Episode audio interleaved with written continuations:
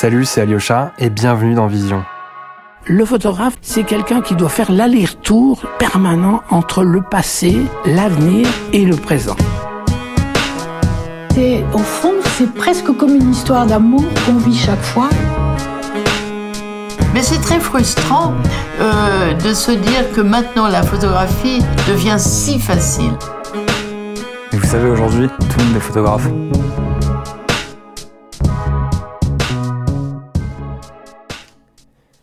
Cet épisode de Vision a été rendu possible grâce au soutien fidèle de Pix Mentor, qui est une plateforme d'activité en photographie.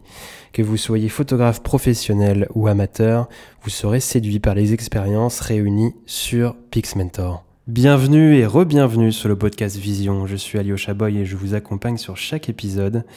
Euh, alors aujourd'hui, on va lancer une nouvelle série de formats focus sur les métiers de la photographie d'aujourd'hui. Euh, et nous parlerons euh, plus précisément avec mon invité que je présenterai juste après du métier d'iconographe. Alors un iconographe, c'est quoi? Pour ceux qui ne le, savent pas, c'est tout simplement la personne qui est chargée de trouver euh, les visuels qui illustreront les publications papier, en ligne dans la presse, dans l'édition, dans les institutions, etc. etc. C'est un métier très intéressant et surtout indispensable qui concerne aujourd'hui tous les photographes. Euh, de toute façon, une fois que vous êtes lancé dans une carrière euh, de photographe et que vous commencez à vouloir vendre un reportage ou une série, vous allez automatiquement être en contact direct avec des iconos. Euh, et puis pour faire ce métier, c'est aussi être un vrai passionné ou une vraie passionnée de l'image, se tenir continuellement au courant de l'actualité et de chercher des nouveaux photographes talentueux tous les jours. du coup, j'ai l'honneur d'être accompagné par Tess Rimbaud, qui est l'iconographe du journal Libération. Bonjour Tess. Bonjour. Euh, est-ce que tu peux te, présenter brièvement, nous donner un petit peu ton parcours euh, euh, que tu as fait justement pour, en être là aujourd'hui, et puis nous donner ta propre définition de ce métier? Est-ce que tu es d'accord un peu avec ce que je viens de dire? Donc je m'appelle Tess, j'ai 29 ans, j'ai fait des études de sciences politiques à Rennes. et un master de journalisme, mais j'ai toujours été intéressée par le milieu du photojournalisme. Euh, donc j'ai fait tous mes stages en fait dans des soit des collectifs photos, soit euh, des rédactions comme Six mois qui est un grand, euh, une grande revue euh, sur la photographie et le photojournalisme, ou Soub qui est un petit collectif de photographes argentins. Euh, et en fait, euh, je me suis lancée dans le métier, mais sans vraie formation d'iconographe, sachant qu'elle n'existe pas vraiment. Enfin, en tout cas, euh, pas dans le, le parcours post-bac, elles existent, c'est des formations professionnelles. Voilà, ce qui explique que le métier est très peu connu aussi. Euh, et donc j'ai commencé par travailler un an dans une agence qui s'appelle Myop, qui est une agence mhm. de photojournalistes. Et euh, suite à ça, j'ai été embauchée à Libération, au service photo en tant qu'icono. Euh, sur ma définition du métier, je suis assez euh, d'accord avec toi. Euh, pour moi, je, vais parler spécifiquement à ce qu'être euh, iconographe dans un journal parce que c'est ce que je vis au quotidien, mais c'est être en charge de l'image.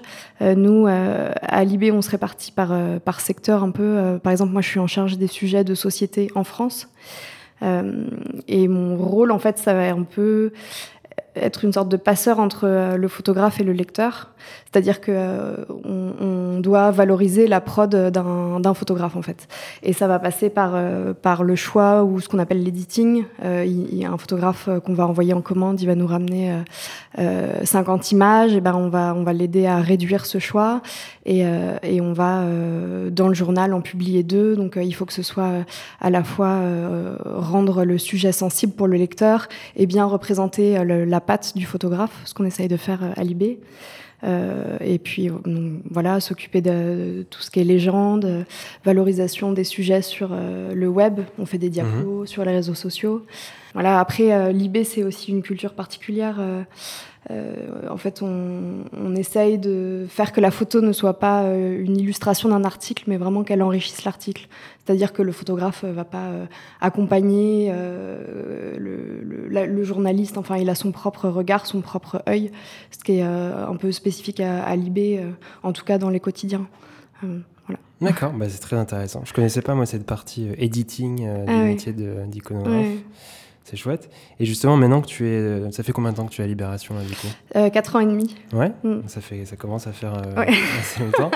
Comment justement s'organise une journée un petit peu type dans la rédaction de Libération? Ouais, ben, ça commence à 10h avec le comité de rédaction. Après, euh, ça commence à 10h quand euh, Libé était à, République. Euh, on, a déménagé maintenant, on est à Ballard, donc les gens arrivent plus tard, etc. Donc en fait, tout le monde n'assiste pas toujours au comité de rédaction. Mhm. Mais c'est un moment assez important pour le journal. C'est le moment où, où le rédacteur en chef, Laurent Geoffrin ou un de ses, un de ses associés, enfin, s'assoit sur la table du comité avec tous les chefs de service et en fait, on va discuter des, des sujets qui vont euh, qui vont être dans le journal du lendemain euh, et qu'est-ce qui va faire la une, quels sont les sujets euh, importants dans l'actualité. Et c'est un moment assez rigolo parce que c'est un, moment de débat où, en plus, à Libé, il y a un peu une culture de, de l'horizontalité de la parole, on va dire. Donc tout le monde a le droit d'interrompre et, de, et de donner son avis. Ça, c'est au tout début de la journée. Voilà, ça, c'est 10 heures. C'est, on déroule le journal, en fait, un peu page par page. ouais, voilà. Et, et en général, s'il n'y a pas d'actu, en fait, ce qu'on appelle l'événement, c'est les premières pages du journal, c'est-à-dire la une et les premières pages. Euh, c'est des, ça peut être des événements un peu froids sur des sujets un peu, ce qu'on appelle magazine, c'est, pas des sujets dans l'actu chaude. Mhm. Euh, par contre, s'il y a plusieurs actualités euh, qui se, enfin, le même jour, en fait, il y aura une il y aura un débat entre les chefs de service pour savoir quel est le sujet le plus fort, quel est le sujet qui va prendre la une en fait. Donc ça, ça se décide collectivement. C'est un mhm. moment assez intéressant. Euh, donc ça c'est à 10h et ensuite on, se, on, refait des réunions. Il y a beaucoup de réunions dans les journaux en général.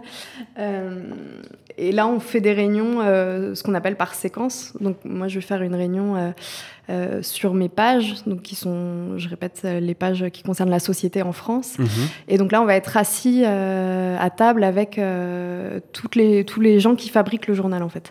Donc la maquette euh, un maquettiste. L'édition, l'édition, c'est ceux qui vont euh, relire, titrer les articles, corriger les fautes. Euh, le journaliste et son chef de service et un iconographe. Et là, par exemple, j'ai deux doubles pages dans le journal et on va décider de comment on construit ces doubles pages. Est-ce que, donc moi, je vais parler de, de la photo. Est-ce que, est-ce que j'ai un sujet qui vaut une image en grand ou est-ce que c'est plutôt narratif? Donc, on va faire trois, trois photos. Euh, si j'ai un beau sujet, je vais essayer de me battre euh, pour que euh, la pub qui était prévue dans mes pages, elle aille dans d'autres pages parce que, parce que je considère que les photos sont moins fortes ailleurs. Et quelle place est-ce qu'on va donner à l'article? Quelle place on va donner à la photo? Donc en fait, c'est un peu un moment de, pas de tension, mais de d'échange et même un peu de, de, pouvoir, tu vois. Enfin, forcément, un journal où il y a de la place pour le visuel, ça veut dire que des fois tu grignotes sur les articles. Mhm. et, et, à Libé, on a encore le, la chance de pouvoir faire ça parce que c'est c'est important de le visuel en, avant. Et donc, euh, donc ça arrive qu'on dise à un journaliste, bah, ton papier, on va le couper parce que, euh, parce que la prod photo, ça vaut le coup. Quoi. C'est, très rare, en fait, dans les mhm. journaux. Euh, voilà, après, faut, on charcute pas les papiers, hein, c'est pas ce que je veux dire. Mais... bon, et là, on est au début de la journée, mais après, la journée se déroule, on, on met les photos en page. moi, je vais lancer des, des, commandes, ça veut dire que je vais appeler des photographes pour, pour lancer des reportages pour les jours à venir. On archive les, les prods, ça veut dire qu'il faut un peu mettre les mots-clés, enfin mettre les photos propres pour qu'elles passent euh, dans notre base de données. En fait, il y, a plein de petites tâches euh, qui appartiennent euh, à, l'iconographe et qui sont, qui sont peu connues de, tous, en fait. Donc c'est toi qui es en contact direct finalement avec les photographes Ouais, ouais, bah nous on est vraiment le lien entre le photographe et le journal, quoi. D'accord.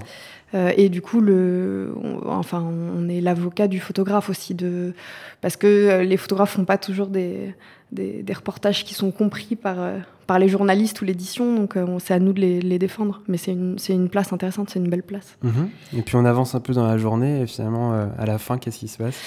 Bah, À la fin, c'est le bouclage, et, et, donc en fait, il y a des pages qui sont préparées le matin, qui sont des, des doubles pages qu'on met en, enfin, qu'on prépare assez rapidement dans la journée.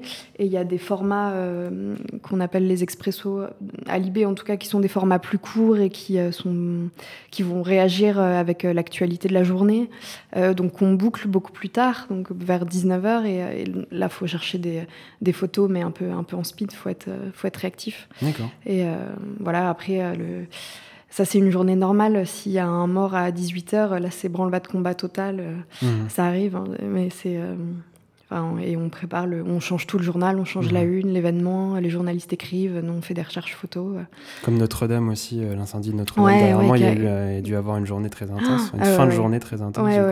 Oui, parce que c'est arrivé tard en fait. Euh, bah, nous, on est assez, euh, on est assez liés. on- contrairement au web où tu peux publier à n'importe quelle heure, de n'importe quelle taille. En fait, nous, notre journal, il part à l'impression à, à 21h. Donc en fait, à 20h, il est quasiment bouclé. Mhm. Et, euh, et s'il se passe un truc d'actualité à 19h, en fait, euh, pour nous, c'est la cata, quoi.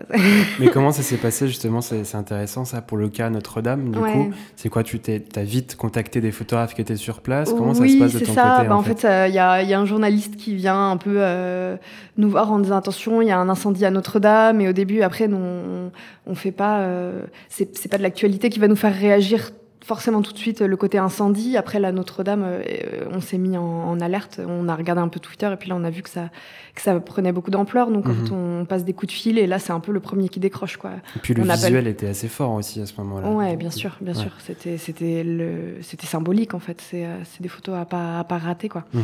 Après, là, on, on- on repousse le bouclage. Ça veut dire qu'on va appeler les, euh, les, les imprimeries pour euh, essayer de, de pousser la deadline. Le problème, c'est que euh, tous les journaux font pareil. Donc, en fait, c'est une négociation avec les imprimeries. euh. Mais là, je sais plus. Il me semble qu'on avait poussé la deadline à 23h, un truc comme ça. Ce qui nous a permis d'avoir des photos du soir même. Bon, bah, c'est des journées, euh, des journées très intenses. Ouais. hein. Au Enfin, final, ça, euh, euh, en, temps normal, on finit à 20h. Il y a un boucleur qui reste jusqu'à 21h30. Mais, Mhm. mais ça, ça arrive qu'on reste plus tard et que. Ouais. Mais en même temps, c'est des moments, c'est des moments forts. Ouais. Et, justement, est-ce que tu considères que, que ce métier euh, que tu fais est assez valorisé par rapport à, à celui de photographe, celui de journaliste dans la presse? Comment tu le ressens de ton côté, ça? Bah, je pense que c'est un métier euh, assez inconnu en fait. Enfin, et, euh, Mm. Même euh, quand j'appelle des, des gens pour prendre des rendez-vous pour des photographes, en fait, ils, ils comprennent pas le, le rôle. ils- les gens savent même pas que, que ça existe en fait. hein. Enfin, on pense que le- le- il y a le photographe, le journaliste, et qu'il n'y a pas d'intermédiaire en fait entre le entre le photographe et les pages du journal euh, qui sortent à la fin. Euh, donc, je pense pas que ce soit un métier très valorisé. Après, on est, euh, on est un peu les petites mains de l'ombre, en fait. Sauf que, un, évidemment, un icono qui, qui fait travailler un photographe et qui n'a pas fait un- une très belle série, ou euh, il n'a pas de la très bonne matière, donc il peut rien faire. Un, un icono n'est rien sans un photographe. Mhm. Sauf qu'un photographe euh, très doué euh, peut aussi, euh, avec quelqu'un qui est pas un icono qui est pas très bon, voir sa série pas du tout mise en valeur. Donc en fait, c'est, c'est les deux sont sont très, c'est, des métiers frères un peu.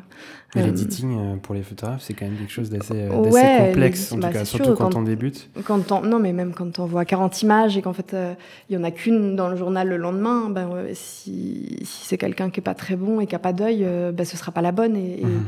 et t'es pas fier de la publication et, euh, et ça, ça te représente pas toi et il y a ton nom en dessous, ça peut être, euh, ça peut être frustrant en fait. Mhm. Donc euh, voilà. Après, on n'est pas en mal de, de reconnaissance non plus, c'est pas grave, mais euh, Je sens que tu as un besoin de, de clamer. Mais en tout cas, le, le métier de, de photographe de presse hein, aujourd'hui est dans une Mm. situation vraiment délicate. Euh, Il y a de plus en plus de photographes euh, et, et- et peu arrivent à avoir un, un revenu régulier. Euh, moi, je le vois parce que je suis dans un, dans un collectif aussi de euh, Ans Lucas, qui est un collectif de photographes de presse. Euh, Est-ce que tu le ressens, toi, directement dans ton travail? Est-ce que, par exemple, il y a de plus en plus de demandes de ton côté euh. Bah, en fait, c'est assez euh, ironique parce qu'il y a beaucoup de photographes qui se lancent dans ce métier euh, pour euh, défendre des idéaux, enfin, qui sont généralement, euh, je veux pas, pas toujours, mais des gens de gauche, enfin, avec euh, une certaine éthique de travail. Et, euh, qui défendent des valeurs, et en fait, ils se retrouvent euh, dans le capitalisme et le libéralisme le plus féroce parce que euh, parce que euh, c'est extrêmement précarisé comme position et que euh, qu'il y a trop d'offres, c'est-à-dire il y a trop de photographes par rapport à la demande qui vient des journaux, des institutions, etc. Mhm. Et, et donc euh, c'est euh, c'est un monde assez sauvage et euh, et ouais c'est c'est assez violent à vivre, je pense, en tant que photographe. Et nous on est euh, on est forcément un peu générateur de cette violence parce que on parce que à Libération, il n'y a évidemment pas de la place pour tout le monde et que, euh, et que chaque, euh, le, le budget n'est pas extensible, le budget est le même. Donc en fait, chaque photographe qu'on fait rentrer, c'est aussi peut-être des commandes en moins pour des photographes qui sont déjà présents au sein du journal. Enfin, c'est un, équ- un équilibre à trouver. Et ouais, je pense que c'est un métier où on a beaucoup de responsabilités face à ça. En fait, on est un peu le pôle emploi des photographes, quoi, mmh. en tant qu'icono. Et, et, et, oui, la, précarité. Après, moi, je, je, travaille depuis 4 ans et demi, donc j'ai l'impression d'avoir toujours plus ou moins connu ça. Euh, là, il y a une, une, lettre ouverte de Matt Jacob, qui est un photographe de tendance floue, qui a été publiée hier, où, euh, où il, il, parle de ça, en fait, que, que le métier se précarise, qu'il y a de moins en moins d'espace pour euh, ce qu'on appelle la photographie d'auteur. Euh, et, et je, je, je, suis sûre que c'est vrai. après, nous, on est Enfin, en fait, on, avance aussi euh, avec euh, les limitations euh, du budget, de, mhm. de, l'espace, des pages qu'on a, et on, essaye de faire au mieux avec ça. Mais oui, oui, je le vois quotidiennement, la précarité des photographes, c'est mhm. terrible. Et justement, pour faire un lien un peu avec cette mhm. question, euh, tu disais que, Libération a ses photographes un petit peu attitrés, mm. qui travaillent euh, mm. pour la rédaction depuis assez longtemps. Est-ce qu'il y en a mm. vraiment depuis 10-15 euh, ans et ils sont là depuis, depuis Ouais, bah même, même depuis plus longtemps que ça. après, il y a forcément un un turnover en fait, enfin aussi parce que des photographes sont souvent liés à des iconographes. Mm-hmm. Il y a des iconographes qui passent de journaux à d'autres journaux, donc en fait les photographes se déplacent aussi avec ces iconos. Enfin, y, a du, il y a du changement, mais après, on essaye de euh, garder une forme de fidélité, en tout cas à certaines personnes qui bossent régulièrement à Libé, donc de, de, de, continuer de leur donner euh, du boulot, et, euh, parce que c'est d'excellents photographes. Mais c'est pour ça que je, je, pense que la seconde partie de ta question, c'est est-ce qu'on accepte des nouveaux photographes euh, en effet, oui. C'était bien Pardon. je t'ai devancé. Mais oui, avec toutes les limites que je viens de dire avant, en fait. Mhm. euh, finalement, il y a très peu de place, si je suis honnête. On, on, a des coups de cœur et des gens qu'on a envie de pousser. Et moi, ça m'est arrivé. Et en fait, je le fais beaucoup aussi parce que, parce que je suis euh, la plus jeune au sein du service et que euh, j'ai un peu. Enfin, j'aime ce rôle-là, donc je l'ai pris. Euh, mais mais c'est non c'est pas c'est pas fréquent de, de, faire bosser des nouvelles personnes mhm.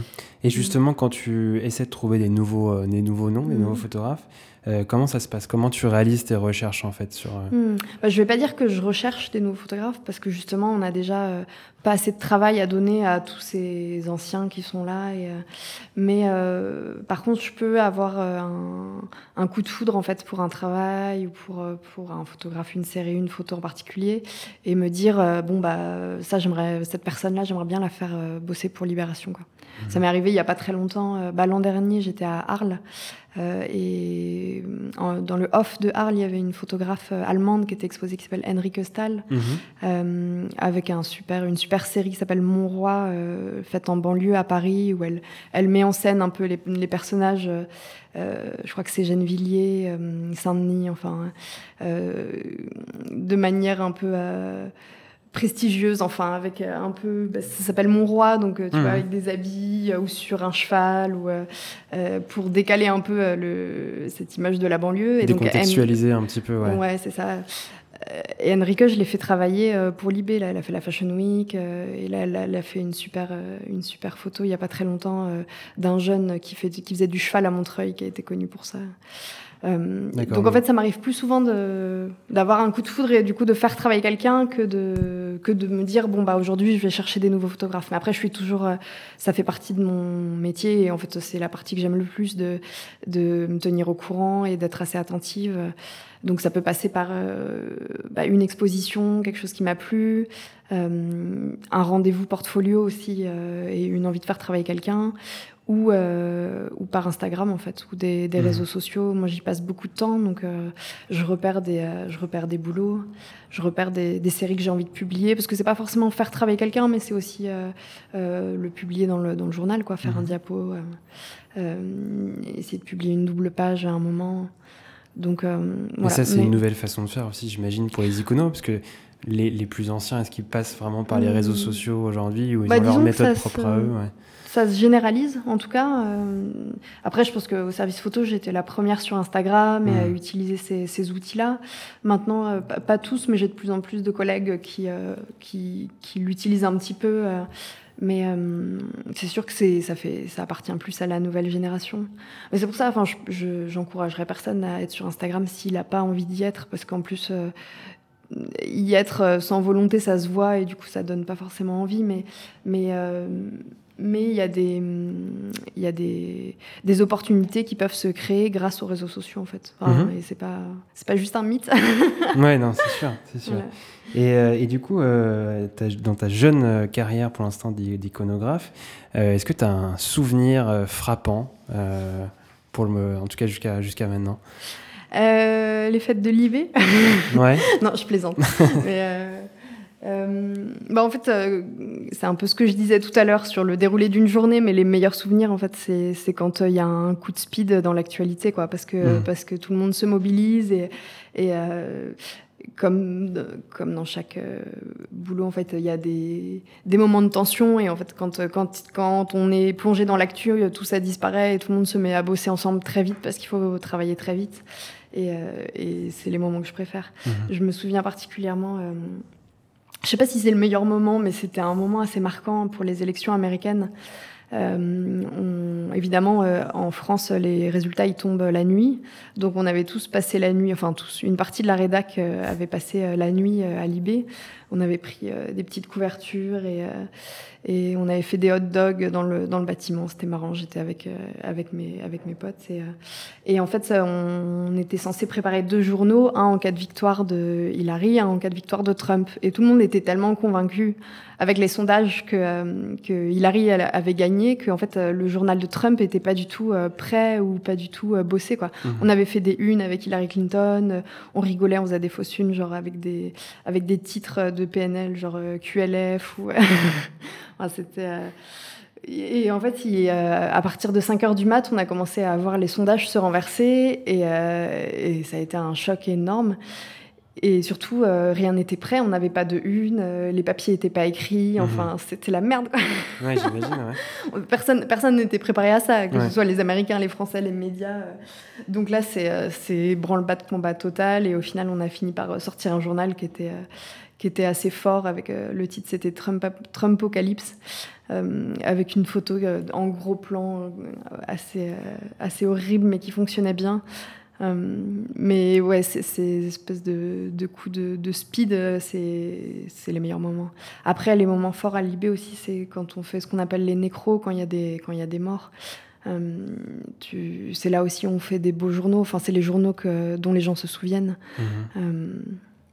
Euh, Et, et du coup, euh, au-delà de la, de la photographie, maintenant de nombreux médias ont leur, leur propre illustrateur pour des créations originales. Euh, Penses-tu qu'un jour la photographie euh, pourrait euh, disparaître euh, de la Hmm. presse? Quel est ton sentiment euh, Hmm. sur ça? Ouais, je, je pense pas du tout parce que la photo est partout en fait. Et, euh, et même, je pense que c'est l'inverse. Enfin, par exemple, le New York Times a supprimé euh, les dessins de presse dernièrement, euh, ou les dessins politiques en tout cas. Et euh, je pense qu'il y a plus de danger sur les illustrateurs finalement que sur, euh, que sur les photographes. Euh, et que c'est plutôt eux qu'il faut défendre. En tout cas, dans, dans ce que le dessin, peut-être la caricature, euh, à l'ancienne. Quoi. Le- les- des illustrateurs plus contemporains euh, fonctionnent très bien, mais euh, la, la caricature politique, c'est un monde qui est en train de s'effondrer complètement. Mhm. Et, et ça, je trouve ça assez triste. Mais non, je pense pas que la photo puisse disparaître avec la, la montée des illustrateurs. Bon, bah super. On va finir sur une petite question un peu plus, plus générale. Ton, ton top 3, justement, toi qui es toujours à la recherche de nouveaux photographes, euh, ton top 3 des photographes en devenir, en tout cas ceux que tu as, ceux que tu as repérés dernièrement. Euh, alors là, j'en ai écrit 10, donc je vais en prendre 3 Ah. au pif. Ok. Promis. Mais euh, je, je prends des jeunes un peu. euh, je prends pas les grands, mais. Ouais. Bah, tu nous as parlé de cette photographe, en tout cas, que tu avais. Enrique euh, Stahl, oui, voilà. Bah, Enrique, typiquement, j'adore sa photographie et ce qu'elle fait pour, pour Libé, c'est assez fort. Et on- elle, elle vient en fait plus du milieu de la mode, mais elle, elle arrive à amener quelque chose de très documentaire, en fait, ce qui est assez fort. Euh, et c'est euh, ces espèces de mélanges que j'aime bien. Et un autre, euh, d'autres photographes un peu dans ce style dans ce style-là, plus dans le mélange peut-être documentaire et mode, c'est un couple qui s'appelle Julien Julia et Vincent. Ils travaillent toujours ensemble. Et en fait, ils ont une écriture pop hyper contemporaine, un peu bling-bling, mais complètement second degré, qui est assez drôle. Et je les, je les ai toujours suivis un peu de loin quand ils étaient au Gobelin, euh, tout jeunes. Mhm. Et, euh, et alors, il y a un an, deux ans, il y a un an je crois. Ils ont fait une série qui s'appelle Le Grand Test où ils ont euh, appliqué un peu tout ce qu'ils avaient appris dans la photographie de mode à, euh, à la photographie documentaire. En fait, ils sont partis, ils viennent tous les deux de, de l'Est.